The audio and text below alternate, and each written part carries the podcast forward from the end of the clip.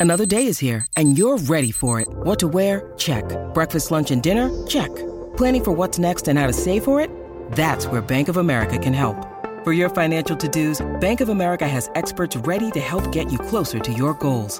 Get started at one of our local financial centers or 24-7 in our mobile banking app.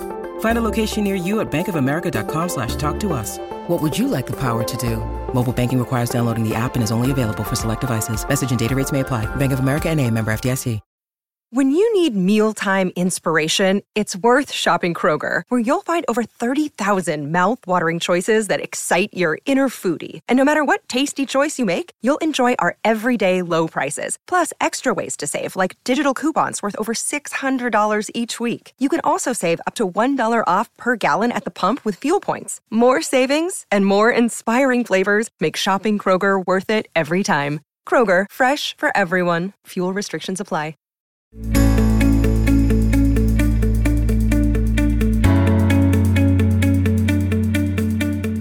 everyone, and welcome back to In My Heart, a podcast truly about all the things in my heart and finding our freedoms. I'm your host, Heather Thompson. My next guest, Josh Taekman, is an entrepreneur at heart.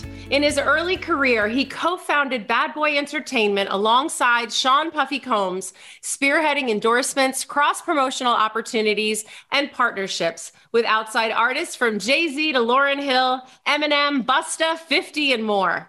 Working closely with Sean Combs, Josh was also pivotal as a force orchestrating his non music oriented ventures, including creating the infamous White Party, leaning into Sean John Clothing, where I met Josh, and the beautiful Lincoln Sean John Navigator. He's also an executive producer of Netflix's recent documentary, Biggie, I Got a Story to Tell.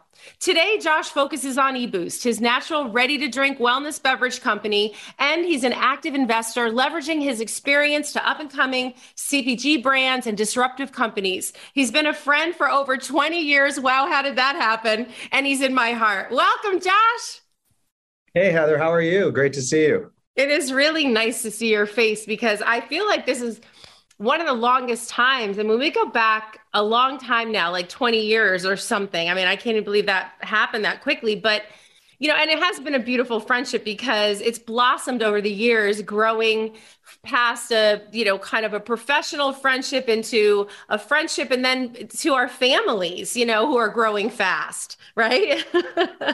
our kids fast. are teenagers already. I mean, what the heck? We're like going on two lifetimes here it's scary how fast time goes. It the really... first the first 30 years in life go by really slow and then the, the next 30 are like compounded. Yeah, I wonder if it has to do it has to be a part of aging because I me and all my peers we all are like wow, time flies and I remember my parents saying how quickly I was growing up, or all parents say how quickly kids grow up. But I feel like time is exponentially faster than it was in the 50s for some reason.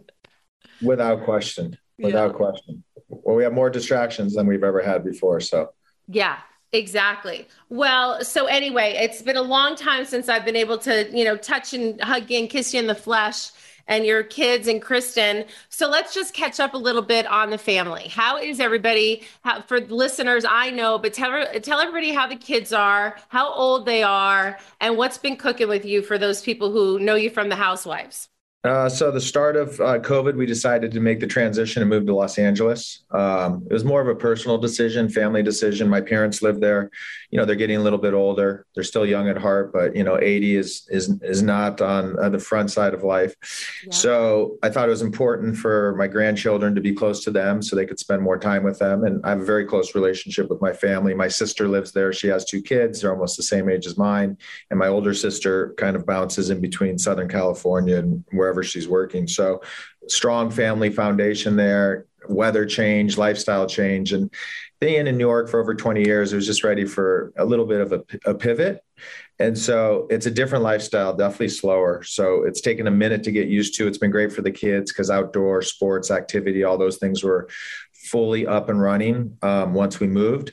And, you know, they both kind of already had a foundation of friends through their cousins and it's been a nice change. And Kristen and myself go back to New York quite a bit, so we still get that flavor of New York and get that that energy that we you know so badly love about New York. And then we get to come back and um, decompress and move back to LA. So it's right. a nice balance. That's nice, and I, I know um, over the years you guys have moved a little bit back and forth. Mostly, you're you know you're born and raised in in LA. Kristen born and raised on the East Coast, right in yeah. in Connecticut, and yeah. then you pulled her back to the West Coast at one point, kicking and screaming a little bit, you know, so East Coast, West Coast. But now, in speaking to her, she has found her stride really there, and she uh, living in LA. And and just to speak for her, and you know, I had her on the podcast too. I think she really loves having the East Coast, West Coast lifestyle now, and isn't drawn to just one or the other. Yeah, I think so too. I think it took a second for her to get, she's all about routine. And so now that she has her doctor, she has all the things that are important to her in terms of that gives her that comfort. Um, she's kind of checked all those boxes. So I think she feels more at ease and feels like she has her important things that, you know, mechanically are important to her in her day to day life. So, yeah. And that gives her the um, confidence to be able to kind of like tackle every day. Yeah, that's great. Well, she's she's doing great and she's looking great and her website is doing so good. Last night's look and all the stuff that she started. But let's go back a little bit and digress to what drew you to the East Coast in the first place and how you got your start with Bad Boy. And let's let's let's go back to the early days a little bit. So I had never been to New York. Um, and it was funny. The whole reason I wanted to go to New York is because, you know, another dear friend of both of ours, John McDonald, when I was living in San Diego, he came out there and he was living in New York and he, you know, he had a little bit of a, you know, New York attitude. And I was raving about this club that we were going to go to in San Diego. I'm like, you're going to love it. It's the best place ever, the best music, the most beautiful girls. And I literally, we got him right in. We got the best table. And he looked around. He goes, Is this it? And I'm like, Yeah, it's great. Right. And he goes, This is lame. I'm going home. I'd rather be home asleep than be at this club. And I literally like talk about deflating. I'm like, but then I go, fuck, if this is lame, I want to see what's great. And right. so in the back of my mind is like, I got to go to New York because John McDonald said the greatest place in the world I thought was the lamest place he's ever been. I want to go experience what he's experiencing. So what he's having. yeah. So there came an opportunity uh, when I was working in Los Angeles to go to Washington D.C. for a trade show. I was working for an entertainment marketing company, and I'm like, my, a buddy of mine was modeling in New York, so he's like, "Come visit me before you go to D.C." So I was there, and literally within two days being in New York, I'm like, I have to move here. Yeah. And my other buddy goes, "If you're here within 30 days, you can stay at my apartment as long as you want for free." And I'm like, I'll take that deal. And I literally got, I literally went home, quit my job, collected like $4,000 in commissions, moved out of my apartment in Santa Monica, returned my lease car, dropped all the stuff off at my parents' house and got a one way ticket to New York. I think I was there in 15 days. That is so exciting just to hear that story. I mean, and what an exciting time it was back then. So you hit New York. Take yeah. Us.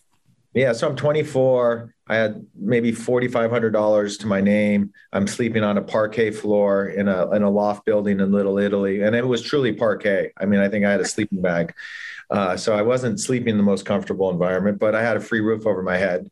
Yeah. And the irony is, I ended up buying a building in that same building, an apartment in that same building. That. If you could make it here, baby. Exactly. So I didn't really have a job, and I wanted to get back in the music industry.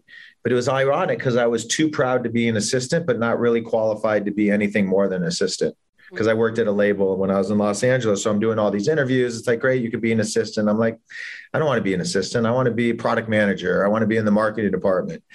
And I kept hitting brick walls. And then I ended up taking a couple jobs that I just didn't like. And then I was in Florida at a tennis tournament working for Hugo Boss because my friend worked there. So I was just helping her. And it was like a free two weeks in Florida. And I met uh, this kid, Jeff Burrows, that was just taking the president job at Bad Boy. And I met him for like an hour. We hung out a little bit, nothing more than that. And I'm like, that's where I want to work. I want to work at Bad Boy. I want to basically do what Steve Rifkin was doing at SRC, create a marketing company within a record label to con- do to be basically the connective bridge to corporate America, brands, endorsements, marketing, basically educate, give them a pathway that they could find a credible way to connect with the urban lifestyle and audience through, you know, a very um, valid source of connectivity. So I had actually met with Rifkin and he gave me like two seconds and he's like, nope, don't have a job. I'm like, but ah, blah, blah, blah, blah. He's like, nope. It literally was the worst meeting of my life. I think he said no three times and that was all he said to me. So I left there and I'm like, fuck, I got to find another option. And so literally the, then the door, then that was after Florida. So I'm like, what am I doing? Bad Boy. I could build the same thing that Rifkin has at Bad Boy with Puffy. And he wasn't an artist yet. He was still just a producer. Yeah. And I'm like, but this guy is the hottest guy in the industry. He's got the best talent. You know, he's a lightning rod. Um, and so I cold called Jeff and I said, I have an idea to basically do what SRC is doing, but under Bad Boy create Bad Boy marketing. So he said, Great. He said, We'll put together a plan and we'll sit with Puffy and share it with him. So we put together, I put together my version of a business plan. We meet with Puffy. I'm nervous, right? Because I've, I've been following him for 10 years, you know, as a producer and when he worked for Uptown Records and producing Jodeci. So I'd, I'd always been intimately aware of, of the music and the scene. And so I put together my thing and he's like, yeah, yeah, yeah, yeah, yeah, yeah, yeah, yeah. And then at the very bottom, I put $2,000 a month. And he's like, what's that? And I go, I just want to show you how committed I am. I only want to take $2,000 a month just to pay my rent and get like a bagel and some water every day. And he's like, fuck you. I ain't paying you shit. I go, well, how do I pay my rent? He goes, that's not my problem, Playboy. That's yours. He goes, you eat what you kill. If you want to do this, you eat what you kill. And that's it. And I literally left the meeting like optimistic in one way. So like the doors open, but like deflated on the other. Like, well, how am I going to pay my bills and survive? I got a job, but it doesn't pay anything. yeah, it's not really a job, and it's not really even an internship because at least at an internship I get free lunch on Fridays. He yeah. didn't say anything about free lunch on. Exactly. yeah.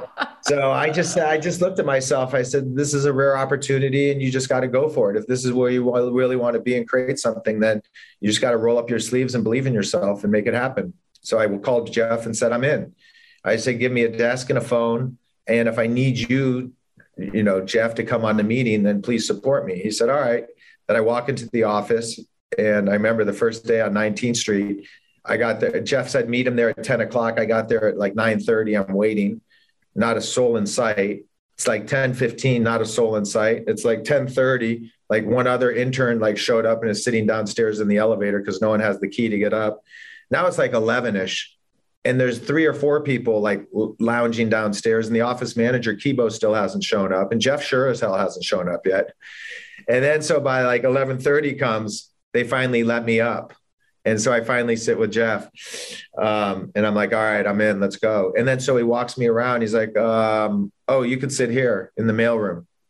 So he sat me at groovy lou's desk so I live in the mailroom with Lou is an icon for anybody who worked at Bad Boy, uh, you know, or any any any relationship with Puffy knew Groovy Lou. So go and on. Still knows Groovy Lou. So so I'm sitting in, in this teeny little mailroom with two desks, a fax machine, and like a half a desk, and the mailroom. So there's just boxes and random shit everywhere.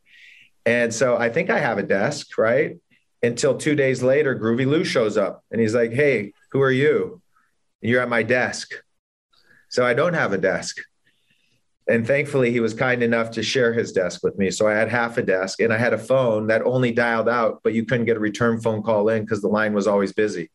So I'm literally. Were you guys like even a subsidiary of BMG yet? Was Bad yeah, Boy underneath? so you're in a little tiny corner Record. of BMG's offices no, somewhere. This was on 19th Street. It was our own standalone office, oh, one floor. Before you moved to the big building. Exactly, and so literally the. That's where I moved into the big building. Yeah. We got all the samples uh, stolen all the time. Yeah, on 44th or 43rd. Yes. yes. And yeah, so it was it was it was um, a rude awakening to go in, and then it was literally just survival mode. So I just I quickly had to figure out how do I make some money so I can eat. Yeah. And thankfully, like the very first deal I did was Puffy. Unfortunately, Biggie had passed away, yeah. and Puffy had did a tribute song called "Missing You," and literally overnight, he's like the number one artist on all music formats. Yep. And so now he's no longer a producer and record label owner; he's the number one artist in the country. Yeah. So that happened so fast, and I was right there at the epicenter for that. And so now he's announced he's doing a national tour, Puff Daddy and the Family. Yeah. And I'm like, great. And I'm like, who's who's sponsoring? He's like, what's that? I'm like, you know, like R. Kelly has Budweiser's the sponsor. He's like, I don't know, go get me one. So I literally cold called the VP of, of marketing at Pepsi. And then he kicked me down to the director of marketing, Kanetta Bailey. And miraculously, I got a meeting with her, and miraculously, I got him like close to a million dollar check to be the title sponsor. Incredible. I mean, you're I, I, when I when I listen to this story, which I haven't heard you tell in some time, it just reminds me of like how hungry we were. There was no barriers. There was no fear you know it was just like no building was too too tall you know and i love that and i miss i miss that energy today that we had in those early years of you know when i enter me into the sean john time and we'll get to we're going to talk about it later about you know what's changed a little bit in the industry but so it was such an exciting time. So you you you hit your first deal and you were able to say to him, "Okay, yo, now I'm starting to deserve a check. Like, show me the Benjamins, baby." yeah, and of course, I never got paid on that deal. Oh no, yeah. Of course. By the Benny- way, Groovy Lou sold stole my seat at the CFDA Awards. I'll tell you that story. yeah, yeah. the course. Council of Fashion Designers of America. We were nominated for Best Designer of the Year, and I walk yeah. in to sit in my seat, which are like thousands of dollars a ticket, yeah. and Groovy Lou's in my seat and I had to go find a place to sit. Thank God mm-hmm. Calvin Klein let me sit next to him. yeah, amazing. But that you got it, but you have to be flexible in that situation. You you have to just be able. You have to be a survivor, and you can't yeah. get upset. Working with Puffy to, taught me that for sure. You got to survive. Like, all right, quick pivot. Where do I go? That's it. Whose seat am I going to steal? Making it happen. Yeah you know, to keep, you know, with the touchdown or whatever, you know, with the ball. Um, by the yep. way, what a great halftime show was that? We got to get into that too from the Super Bowl. Was that the most incredible halftime show? Did you love it? Amazing. It was great. Amazing. And Mary, oh my God, she is just amazing. I love Mary. Okay, so so early on, for those people that are listening, what's so exciting about this is this is way before uh, the Kardashians were still figuring out Nair and razors for their legs. Like you know what Josh did at Sean John and what I mean what he did at Bad Boy was literally paved the way for endorsement deals for celebrities to endorse and own their own businesses left and right. I mean, people, celebrities didn't do that back in the day. Can we talk a little bit because you know you had the Lincoln Navigator for Sean John, you started the White Parties, you started to brand Puffy that yeah. was the first time people were branding themselves necessarily outside, oh, I'm an actor, so I brand myself. But really, you know, this is the two way pager hadn't even come into existence yet. So social right. media was way in the future. So take us through some of that and how how that worked compared to today or how it maybe paved the way for today.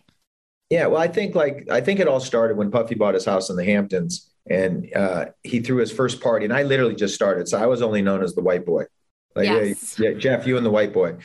And so he does this first party, and it's like Funkmaster Flex, and like Mike Tyson's walking around the party like with a chicken in his hand, and it's like literally it's a party that he could have thrown in Harlem.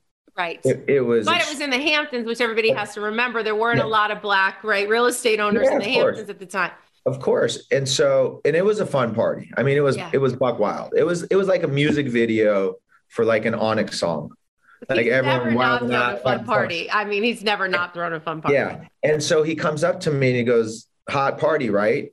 And I kind of looked at him because I was kind of disgusted too. I'm like, here you have this beautiful new home and no one is respecting your property. Right. You got chickens. People are littering. Around. Yeah. People are in your closet. People are just treating that house like it's their house, but with no respect. Right. So it's kind of like, if you're going to be in the Hamptons, like use this as a platform to like level up not like that party exists in New York City with your crew and their crew and their friends and the chicken heads and whoever, whoever. But this is an opportunity to like integrate yourself into a whole new community of business people that could elevate you into other directions that you never even fathomed.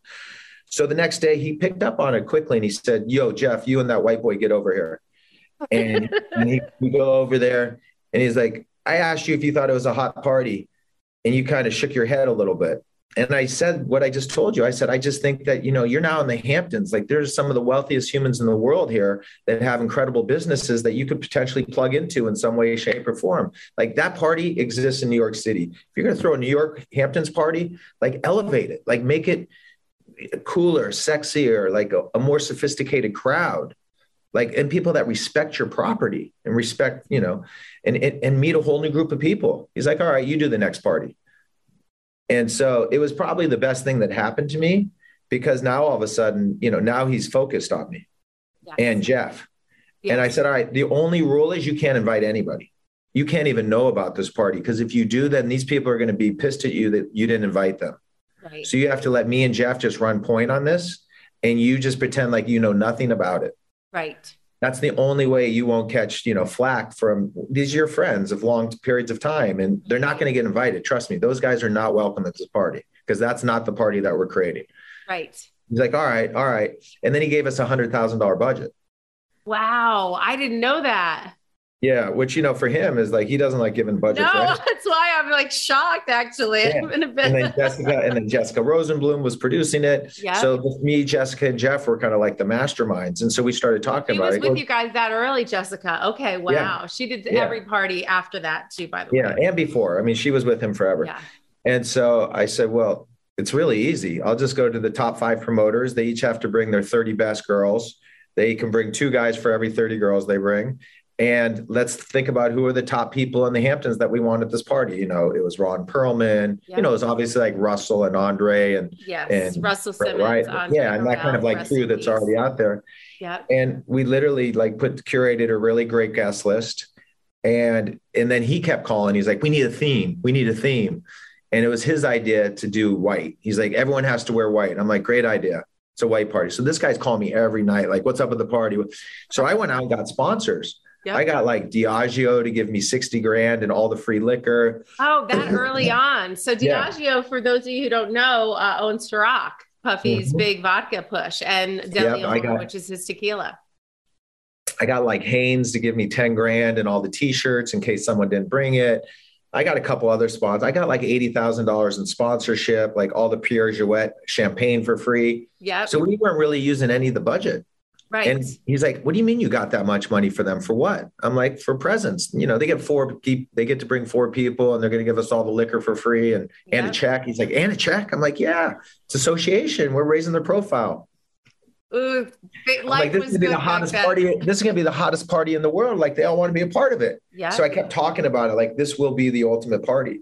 And we had like Mark Ronson and Q-Tip DJing and yep. Leonardo. Like it was just a great. It, like all things came together that night, and I would arguably say it was one of the greatest evenings of my life. I had so much fun, and it went till like six in the morning. Yes.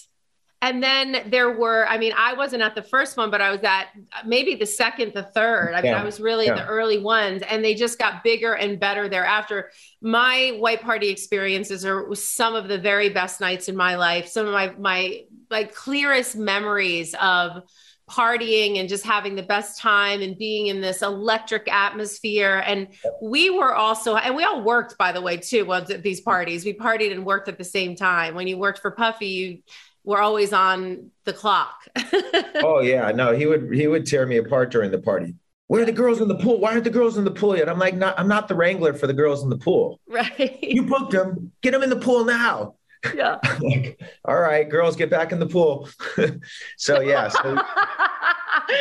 okay, girls, back in the pool. Yeah. Oh my God, that is so funny you're bold as shit. And I love that. Like Puff would call me gangsta because when I was with him, I didn't care who he was. I had a job to do that I wanted to get done and I wanted to do it well. And so I was yeah. never enamored as well, as much as I loved him and I was impressed by him. I was never enamored in that way. It was like, no, we got work to do. And you were always very much the same. And you stood out to me as a beacon, not because we were two of the only white people on the staff, but like, I remember I, I, I remember first meeting you um, so vividly. So let's go back to a little bit about how all of that excitement was happening and how that has shifted in today's marketing with social media and that change. So take us through some of that pivot. Yeah, I mean, think I mean, really, what Puffy was doing back then, and the thing that I quickly identified is I like you on fashion trends. I just, I just, I had my antennas up all the time. So I just kind of like could quickly see what was happening, what trends yeah. were formulating and percolating, and then what was the driver of the trend, right? So back then, MTV was the driver of trends. Right. Right. That was, that was the media, the most consumed media for pop culture. So we didn't mm-hmm. have the Us Weeklies, the In Touches. There was maybe People Magazine and Sports Illustrated, but really MTV is where all the trends were coming out of. Right. So as soon as he became the number one artist, he was dominating the MTV airwaves. So I'm like, this is free advertising. Like when he wears his hat to the side and it's a Cincinnati Reds hat, the next day everyone is wearing a Cincinnati Reds hat. No one had one the, the day side. before, and then they're all wearing it to the side. Right. And I'm like, yo, this kid is really he's he's driving change and he's driving trend. So the first real deal was he had a licensing deal set up with Tommy Hilfiger. Mm-hmm. And he's like, Yeah, I'm gonna do a deal with Tommy Hilfiger. It's a royalty deal. I get 10%, blah, blah. I'm go, I said, the only bad news there is when it, the deal goes bad for whatever reason, like you're not hot anymore, you're not hitting your sales number, then it goes away. right. And really, Tommy is the one getting all the equity. You're building the equity in Tommy Hilfiger. It's a sub brand. But like, why don't we just go create your own brand? Let's go find a partner because you're the lightning rod. You're the tip of the spear. You're the one that everyone wants to, you know, you, you like. create all this millions of dollars in free media value. Let them be use their best at in making the product, distributing it, funding it, and you just be what you do best at, and that's marketing. And so, sure enough, and I, I can't take credit for finding the partner. I think Benny found the partner. Um, so, of course, I didn't get to participate on it, even though I helped, you know, ch- change the dynamics of what the direction was. Uh, but then that was the first model. And I said, everything we do has to be a 50 50 joint venture. You have to own at least 50% because you are delivering the biggest piece, and that's the marketing.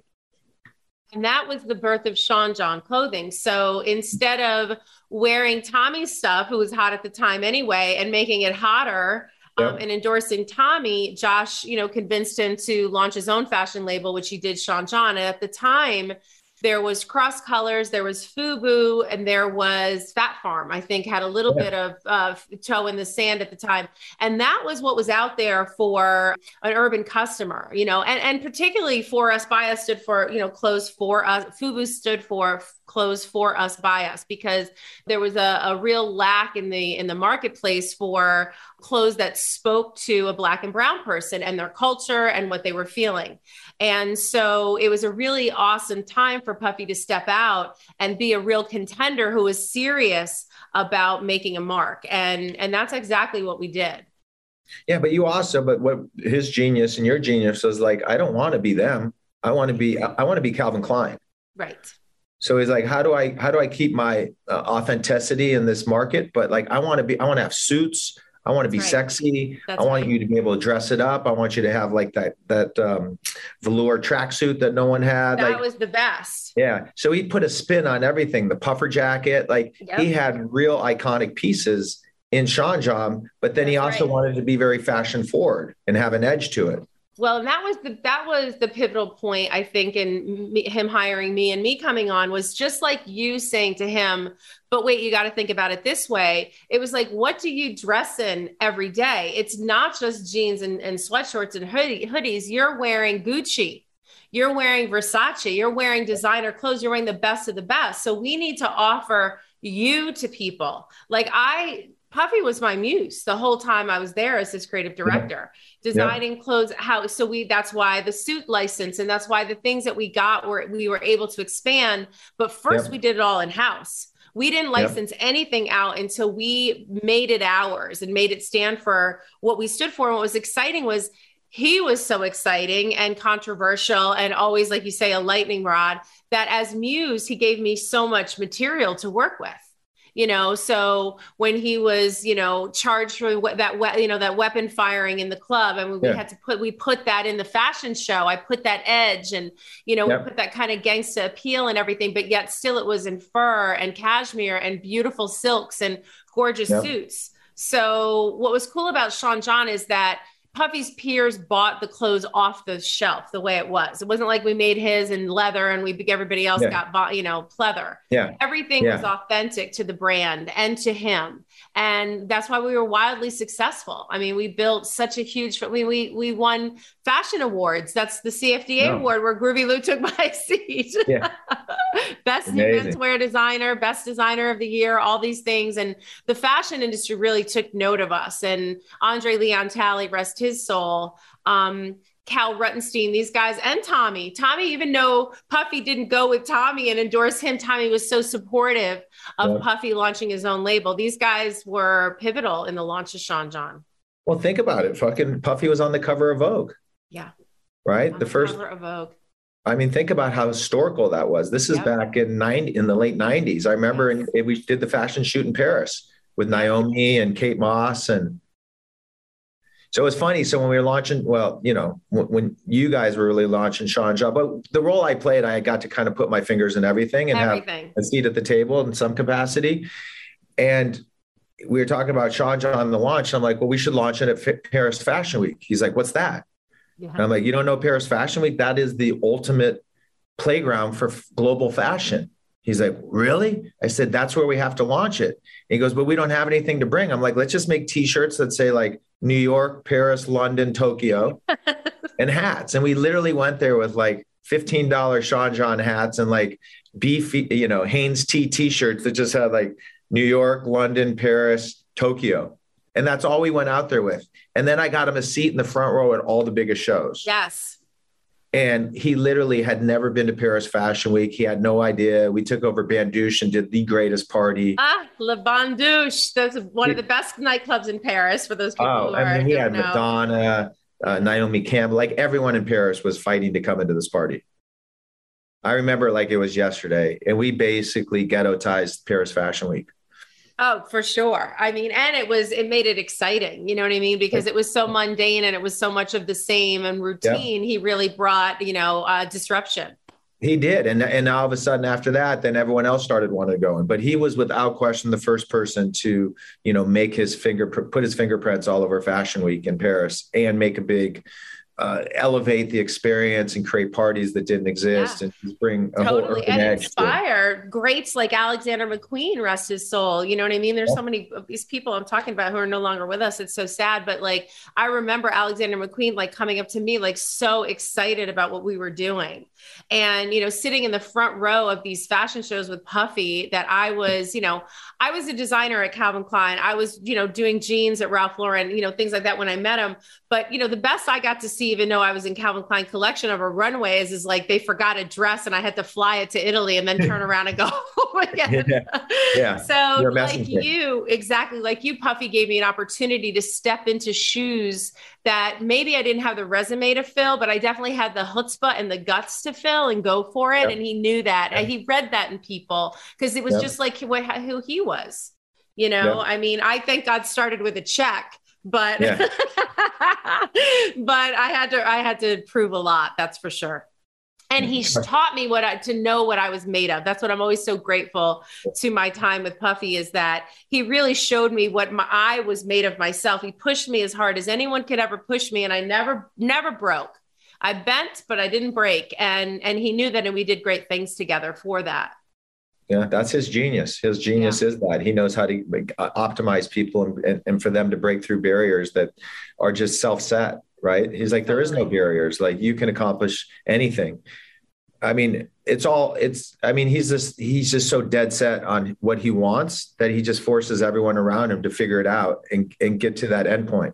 A hundred percent. It's, it, it is quite incredible to be around him. So, so after Bad Boy, because we could make this whole podcast about it because it's such a historical yeah. moment and working with yeah. Puffy and being exposed to what we were exposed to. Um, but you, when you after Bad Boy, you founded your own agency, Buzztone, and I really remember when you founded that agency because you were at the cutting edge of so many things. Like I remember, you, first of all, talk about a hard worker and someone who's a million miles an hour. That's you, Josh. You're you're always cranking your Rolodex. You always have ideas. You're always working all the angles and so now you're working for yourself and you have you have clients and i remember you had like royal elastic sneakers which had just yeah. launched and you were out there in these like bus vans of sneakers that were like these whole cool shopping experience so i want to talk a little bit about your genius in some of the new marketing plays that you were able to take into you know your new space at buzztone. And then i want to talk about how you really focused on energy and recovery because you've always been a workout. You've always been very athletic and you take care of your body and you know you love sports. So you've been active at that. So even though you were in the music industry and marketing, you found health and wellness through your own personal needs. So I want to talk a little bit about Buzztone and then your transition into wellness and your you're realizing that there was a white space for uh, your one of a kind drink that you invented. Yeah, I mean, so you know, I, I, left Puffy because you know he kept hitting all these legal challenges, which were messing up all the deals that I had. Yeah. And um, and then I just got to the point where like you know maybe I should just go do this on my own And I basically was doing what I was doing at Bad Boy Marketing and created Buzztone. And I and I had a partner out of LA, and we were really you know at the intersection of brand and pop culture. You know, creating you know unique experience and relationship. Our idea was to create a better relationship between the consumer and the brand or the product or whatever it was. And just I, I always had an authentic lens of like what's what is going to authentically resonate with this audience and like how do we be that bridge to do that so you know i like i had bacardi flavors. They were a client of mine. So i was super early on product placement and music videos and i would go in and support the record labels. So i'd set up like friday happy hours and i'd bring food and i'd bring bartenders and we bring liquor and i would just help curate these experiences that was no cost to them. I was using my relationships to get that access but i was always about giving value to the other side and it wasn't about having banners and like signage it was about like authentically having a seat at the table right. so you're you were you were truly built into that atmosphere and you look like you belong to be there yeah it was it was uh, actionable it wasn't fluff yeah, exactly. You weren't a uh, plus like one. a lot of what we're going to talk about as we move into today's culture and marketing. Because yeah. I do want to talk yeah. about present yeah. day. You're actually on the list. You weren't a plus one. so I was doing a lot of that. And then all of a sudden, Kanye starts rapping about Bacardi flavors. You know, but I knew like my very first gig, I had a gig with Red Bull when I worked at Bad Boy. They're like, there's this new product from Austria. We'll I give remember. you they're like, we'll give you two thousand dollars a month and an expense account if you go to a club and buy it if they have it, and then as much product as you want just to give away. So I literally would go to every recording studio and give them a refridge and unlimited amount of Red Bull. And they had no idea what it was. It was like crystal meth in a can. Yeah. Totally. And I literally seeded the whole music industry. And then all of a sudden, these guys, oh, we need more, we need more, we need more. And then all of a sudden, all the parties I did with Puffy were all sponsored by Red Bull. So we'd have, you know, the barrel on the table and we're mixing Red Bull and vodkas. And that's Always. really kind of like how it started. I so, remember yeah. Red Bull at, at our retreats, and look at Red Bull now. Won the yeah. what won the um you know it's where um what's his name from Tommy Hilfiger's kid Lauren Stroll races. Remember Lauren Stroll? Remember yeah. Lawrence Stroll from Tommy Hilfiger? His yep. kid is one of the racers. It's like oh. the most ex- expensive race car sport in the world. What's it called? Yeah, F1, Formula One. yeah, One. Formula One. Okay, there. Yeah, yeah. From you passing out Red Bull to the music industry, they just took the Formula One crown, you know, the most expensive sport in the world. I mean, Red Bull is has broken every barrier you can imagine. And I remember sure. having it at the bad boy retreats, drinking Red Bull and vodka with security guards that were like 350, 6'2, um, singing R. Kelly, I Believe I Can Fly, and letting the balloons in the air. That's right. Sorry, I digress. So you were doing that for for Buzztone, but then you saw you saw white space in in kind of like the no. recovery and energy. Tell me. No, what happened is I I had a failed deal that I put together, and that was always about. Um, like how do we leverage the celebrity to be the market maker like how do we like who is who really can drive that market so the supplement manufacturer uh, god rest his soul mel rich got introduced to me and he's like hey I want to make supplements for the urban urban community. No one's addressing that market. Oh. And he's like, and I'm going to have. Um, I still talk to him. This guy Mark. Um, uh, he was Mary J. Blige's trainer, and then oh, he trained Puffy a little bit. Yeah. Mark, uh, great guy, Mark Jenkins. Okay. He goes, I'm going to have Mark Jenkins as the face of it, and I'm like, who? Yeah. He's like, oh, he's Mary J. Blige's trainer, and he trains Puffy. I'm like, who? I have no, I, have never met him. I don't know. And back then, social media didn't exist. So unless right. I physically was at the gym with him or he hung out with him, then that's the only way I would know him. And I didn't either. I didn't have either of those experiences. It wasn't a knock on him. And I'm like, nobody knows that guy. I don't even know that guy. And I'm pretty close to those two people in some capacity. Like I would stumble across him if I was. I said, no one knows any real trainers because they didn't have a platform then. Right. They didn't have TV shows. They didn't have no. social media. They weren't, you know, in in style, like, you know, look who's training Kim Kardashian. If anything, so, there was like a VS, VHS tape that maybe yeah, one or two got yeah. out so I'm like, if you really want to speak to this audience, there's really one kid that's authentic that's about to be a monster. And he, I, I believe he really takes supplements because this guy works out like an animal. His body and his, his body is his temple. And I said, it's this kid 50 Cent, and he has this whole crew called G Unit. I said, actually, G Unit supplements would be a really cool the brand name. And he's like, oh, okay, I'll trust you. Like, tell me more. And so I break it down. So then I call, you know, God rest his soul, Chris Lighty. And I said, does 50 like supplements? He's like, yeah, he loves them. I said, I think it's a big category that could be disruptive. No one is doing any lifestyle marketing. It's all about like Gold's Gyms and meatheads. When the truth is, most people want to look like they just came out of prison. Huge arms, like chiseled back, no legs. you know what I'm saying? But like, yeah. that's what they want to look like. I want to look like that. Right. And 50 looked like that. Yeah. So I'm like, how cool would it be to create G unit supplements and have like a protein powder for pop culture in the urban market? And he goes, Oh, I think 50 would love it. So got the meeting, set up a 50 50 joint venture, got even 50 in advance. Like it was a crazy deal for him. All he had to do was promote, market it, and throw G Unit on it. And in typical hip hop fashion, he did not make it to the last meeting. He was stuck in New Jersey and leaving for the next day for Europe for three months. So, of course, I knew this was going to happen. Mel was like, I can't be in business with a guy that doesn't show up to a meeting that's important. Yep. Shows me he's not committed. Yep. And so I'm like, damn, right on the one yard line once again. And they find a way to mess it up. So I was just commiserating with John, actually, McDonald. Yep. And, you know, we just were talking and just like, well, why do you need the hip hop? Why there's a white space? Like there's no healthy energy product. And we just started talking amongst ourselves. Oh, wow. And then I'm like, well, I got the guy that can make it. And, you know, and the whole idea was let's treat it like a non-traditional brand. Let's treat it like a fashion brand. Let's treat it like, let's sell it in hotels and, and non-traditional channels, like treat it much more like a lux, an affordable luxury health product. Yeah. The way that, you know, pro, you know, um, Bloomingdale's will have health products in like a specialty section. Yes so that was uh, that was our mission and we thought the hotel hotel channel was a great channel to penetrate because people were on the go and traveling. We thought airlines we thought you know of course high end gyms like equinox. So our first client was the w our second client was equinox. Then we got nordstrom's in their e-bar and then we got virgin america. And so we just started putting it in all these high profile places but it was really a small little brand. It was really yeah.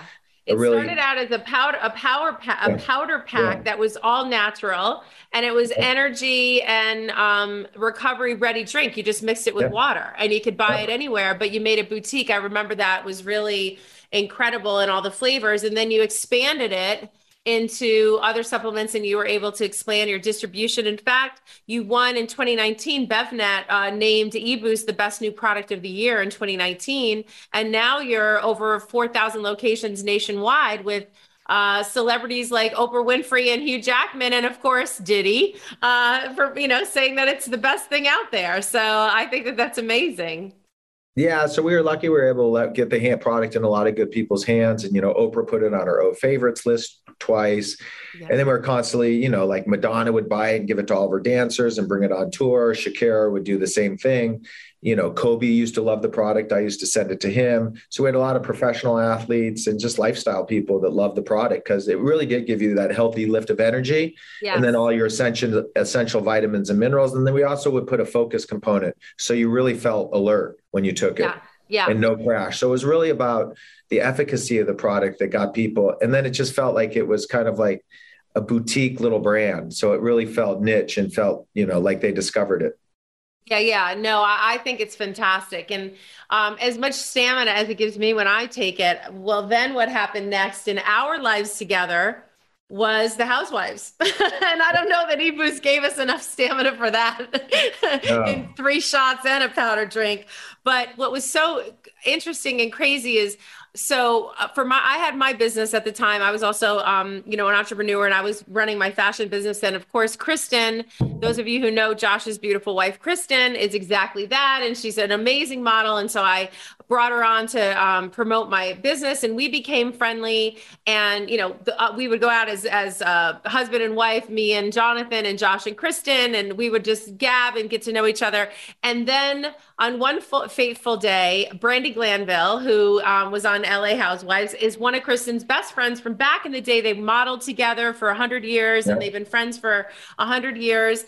And Brandi said to Andy Cohen, I think that Kristen Taekman makes a great housewife. And it just so happens I had never, being on the New York side, I was always trying to bring housewives to the table, but I was very focused on a diverse um, addition to the to the staff, to the cast rather. I was like yeah. for black and brown people to join the, the, the, the staff cast because I couldn't believe that we didn't have it. And Kristen is like, you know, vanilla. You know what I mean? So I didn't even think about her until Brandi did. And then Andy asked me about it. And I was like, oh my God, this is perfect because there was authenticity in it. First of all, she's an incredible human being. Second, we had a true, authentic relationship, which I believed was important for the housewives. Yep. And at the time, Kristen really didn't have anything to promote other than being a model. But we've never even talked about this. Did eBoost come into the conversation of to do it or not to do it? We never even talked about that when you and Chris I mean, decided to do the Housewives. Of course it did. Yeah, yeah. I mean, it basically fell on her lap, and selfishly, I'm like, oh, what a great platform to promote eBoost. Yes. And I remember Andy saying, "Listen,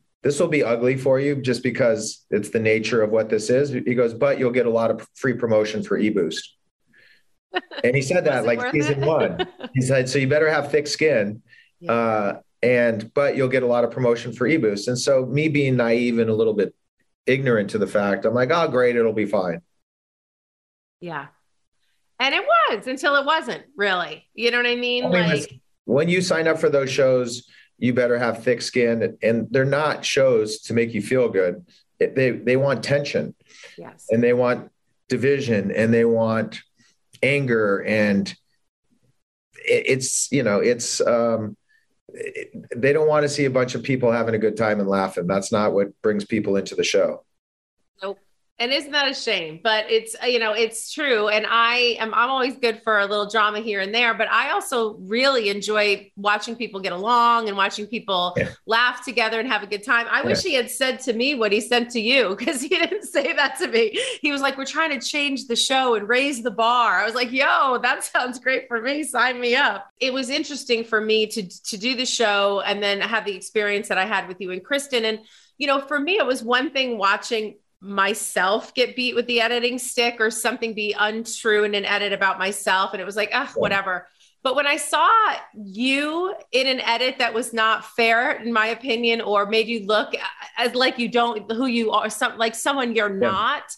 I really got mad at that. I remember you, you, probably remember I was very quick to defend you, you know, all the time yeah. because I know you so well as a person through for over 20 years, and I know who you are as a person, and I know the stuff that you would do, and I know the stuff that you wouldn't do. And so, like, for example, Kristen had a, a, a, priority to get you to film with her because showing the family, and at the time they actually had spouses on the show. Um, yeah you know and and so but you were running your business and so they could get you on an edit saying kristen i can't goddamn talk right now and you look like some shitty abusive husband you know yep. what i mean it was so it was just it was crazy how did how did you feel about that did you feel mad when you saw me edited in the wrong way that didn't show me yeah. the light i am like how did you feel about that I mean, I hated it obviously because it portrayed me in a way that I'm really not. But I, yeah. but I also looked at some of the things and I go, you know what? I did sometimes talk down to Kristen, where I didn't intentionally talk down to her, but I could see how it would come off like that. Yes. So in a weird way, it actually was beneficial to me because it made me think. Because you don't often get to see yourself in a mirror, and right. so you don't. And so I right. saw how I reacted in certain situations. I'm like, I don't want to be that guy. I don't want to talk to her in that tone. My intention was not to speak to her in that tone, but ultimately that's how it came off. So it did give me some self um, acknowledgement and like how I didn't want to come off. So it was helpful yeah. in that sense because I'm not perfect, right? I have a temper no, and I could I could blow my fuse. So it was like looking in a mirror. And so I learned from some of it, which was fine. Well, but what I awesome. do like is when, you know, I would say a joke and she would laugh and then they would cut to her crying. Yes. Uh, that's actually not what happened. Right. Exactly. She's like, well, you know, why don't you ever bring me flowers? I'm like, well, why don't you ever cook me dinner? And that's kind of like, you know, I have a dry sense of humor. And then she would laugh and it wasn't, and they, but they would cut to, he doesn't love me. Right. And I'm like, that's not actually what happened. It's so true that you say you don't get a chance to look at yourself in the mirror like that and even cut to today after you know uh, dealing with corona and a lot of you know i think a lot of us have done some soul searching and self-assessment yeah. and that sort of thing the show what i i got labeled sometimes as like a know-it-all or things yeah. like that and what i did i was i project a lot on other people to i want to help them because i didn't have a lot of support as a kid growing up i had to go figure it out on my own my parents were there they were very yeah. loving but i was a 70s you know kind of like latchkey kid And so I always project wanting to help people. And so it turned out as a know it all. And I did take some self reflection in that. And sometimes I, I, go, I use a saying that says, you need do nothing like just sit and observe and let it all happen sometimes you don't have to like get into it and i learned that about myself that i could look pushy where you yeah. you know recognizing yourself that maybe i was too short and i have to think a little bit about the delivery so it is a unique experience but yeah. no when they have you rolling your eyes to someone when that didn't happen that's just i, I never like that part of the, the tv yeah. show because i think there's enough drama given the people they actually put together when Kristen, by the time Kristen joined the show, Instagram had just launched. So yeah. Twitter was the only social media, real and Facebook. And then Instagram had just launched. Fast forward to me dipping my toe back in the water until I ran like hell back this season. The difference was, it was unrecognizable to me. You know what I mean? Yeah. And cancel culture you know, I want to talk about like what happened even to you with Holly Madison or whatever the fuck that site is called, Dolly Madison or whatever.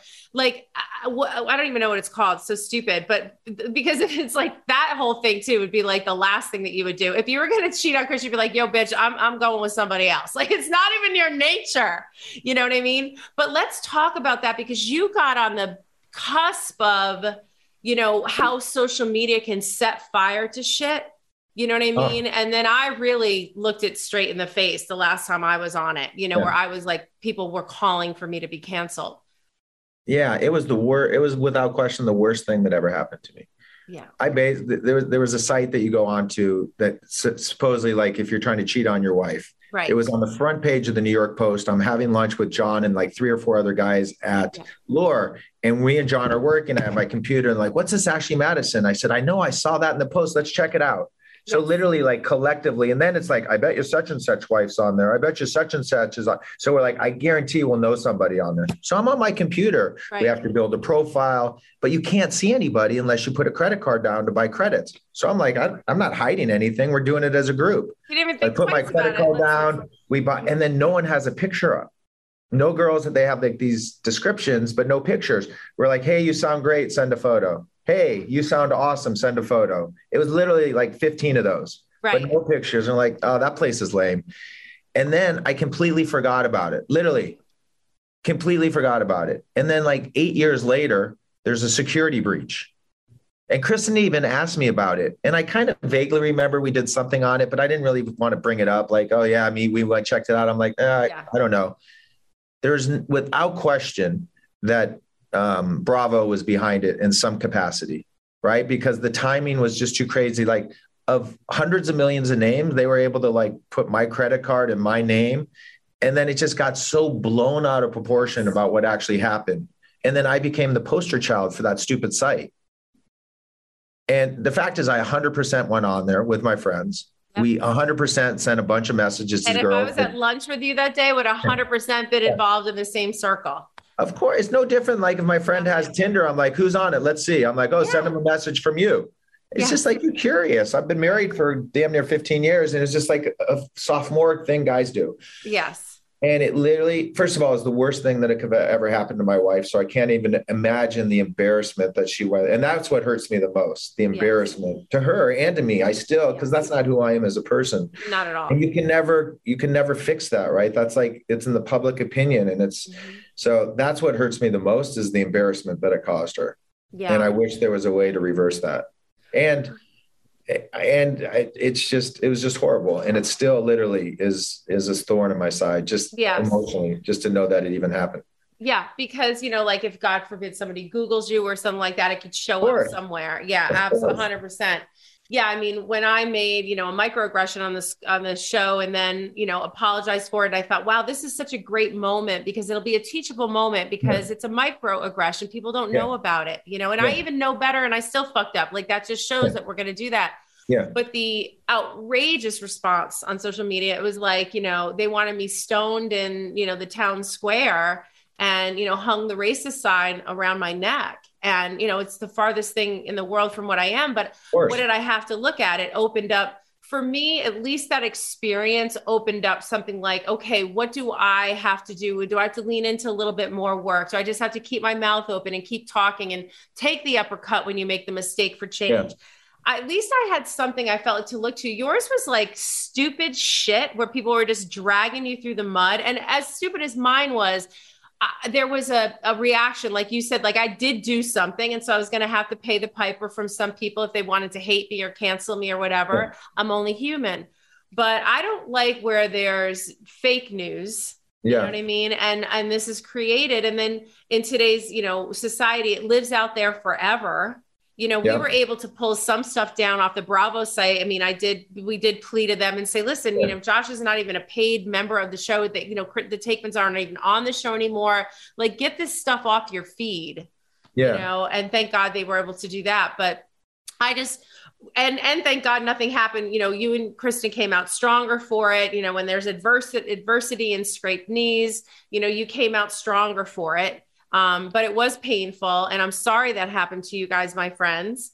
Um, but what do you what would you say to people now? Like, you know, you just have to live your life and just be out there and not too much worry about the you know the public opinion. And you know what are some of the things that what has changed for you josh over the 20 well, years i have known you? When we were well, like I mean, i'm a little more trepidatious you know what i mean? Like i was so hungry and power. I'm like a little bit you know i don't know. What do you think I mean, listen, you're always like anyone can capture the moment and, and publish it to the world. So after that, it just made me way more conscientious. Where before I'd be more free willing, like, yeah, you know, I, hey, but it just is like, oh shit, you are literally always in the public purview, yeah. and at any moment something could be taken out of context. So don't put yourself in a situation where it could ever be taken out of context. Right. So definitely made me much more aware of that and the truth is anytime you go onto a public platform they want to build you up but they want to take you down just as fast as they build you up so you are literally on the firing line for better and for worse so you just have to be prepared for both yeah, you do. You absolutely do. And like when you're in the public opinion, when you're, I mean, and when you're in the pu- public eye, you're in the always going to be in the room of public opinion. And so I definitely have learned to have tough skin in a different yep. way than when I first joined the Housewives and Twitter was like, oh, don't read that stuff, have tough skin.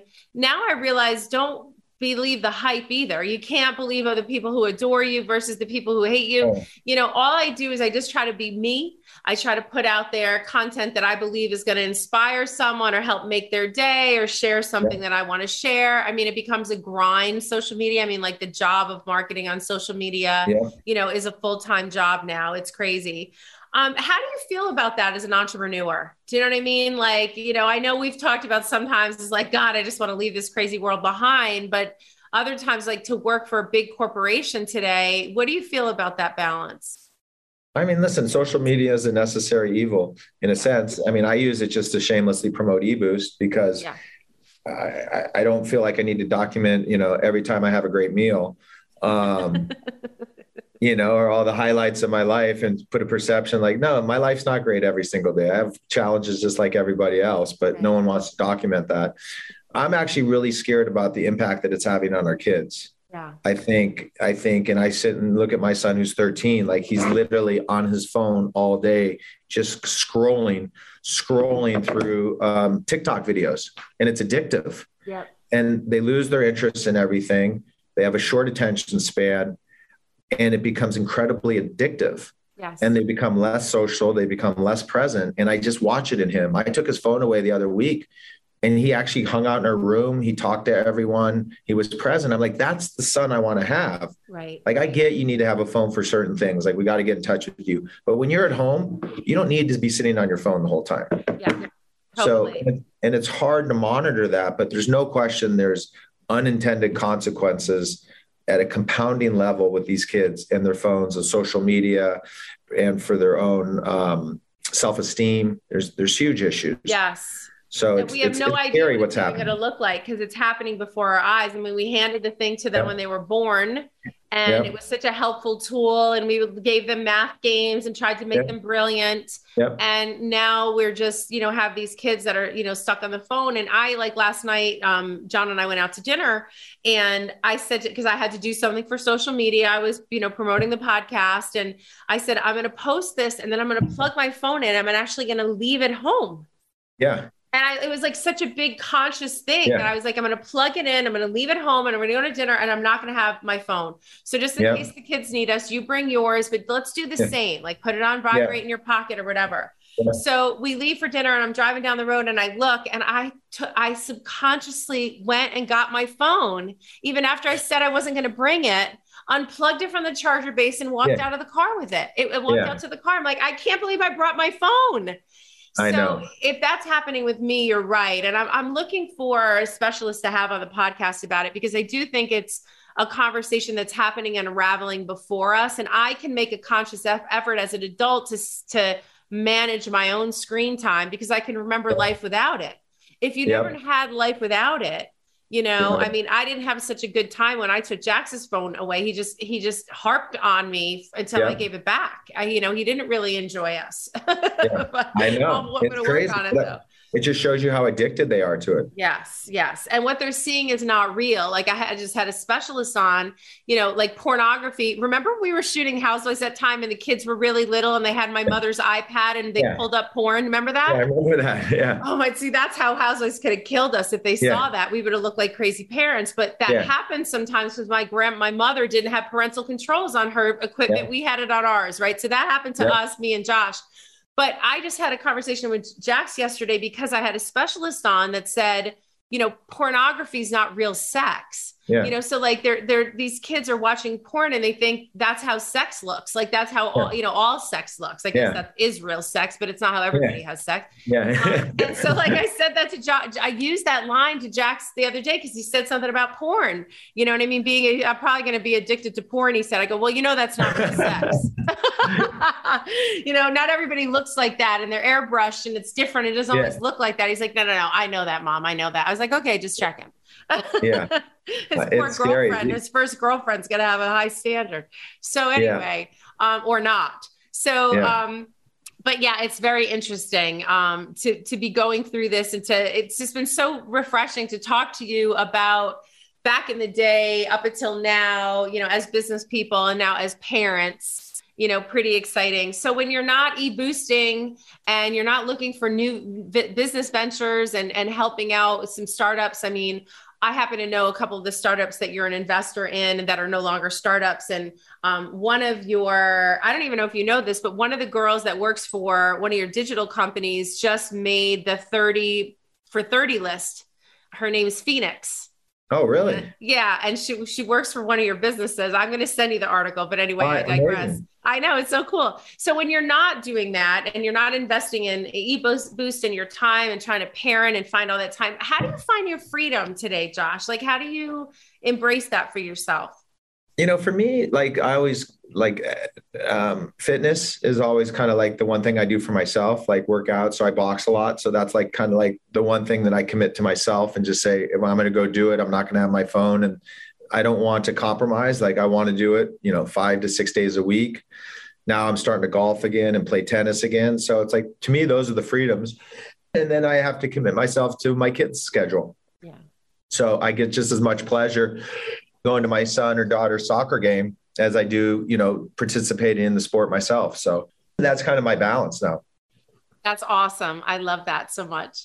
Well, I have just loved catching up with you. It's been so fun to reminisce about back in the day. You know, I, like I said, I don't know if you, do you remember like the first time you met me or anything like that at Sean John, or do you remember you do? What, what, what, what, totally. what was it? I just remember it was in uh, the BMG building mm-hmm. and you were sitting in the conference room and I think you, I think that was the day you gave me like the puffer jacket, yeah, like the, the infamous one that I wore forever. You're like, oh, this is Heather. She's the creative director. Blah blah blah. What do you think of these designs? And I'm like, I love it. I go, I actually really like that jacket. And you slid it to me. I love it. Well, I remember Puffy said to me because when Jeff and I, Jeff Tweedy, and there's Jeff Burrows, who there's a lot of uh, great Jeffs that were in the in the in the in the time, but um, Jeff Tweedy and I would we would have samples and they would all be missing the next morning. We would have them on a rack because we had like little cubbies and we'd go back the next day and the samples would all be gone. And we would go to Puffy and be like, yo, the samples are gone. He's like, yo, you got to worry when they're not gone because they, Yeah, they were hot. You know, that meant everybody That's right. wanted it. He's like, well, this shit's hanging Yeah. on the rack. It's the shit we ain't making. So, Yeah, so many lessons, so many stories. I got to have you back on. In the meantime, so people can find eBoost, or if they don't already follow you, tell them where they can find you. Uh, I'm JM Taekman on Instagram and eBoost, just E B O O S T dot com. eBoost, get it in. Yeah, it does the body good. Well, thank you so much to my guest and my friend, Josh Taekman. I am your host, Heather Thompson. This is In My Heart. Please be sure to download and subscribe wherever you get your podcasts. You can find us at iHeartRadio, and we'll be back with you a new episode next week. Thanks for joining.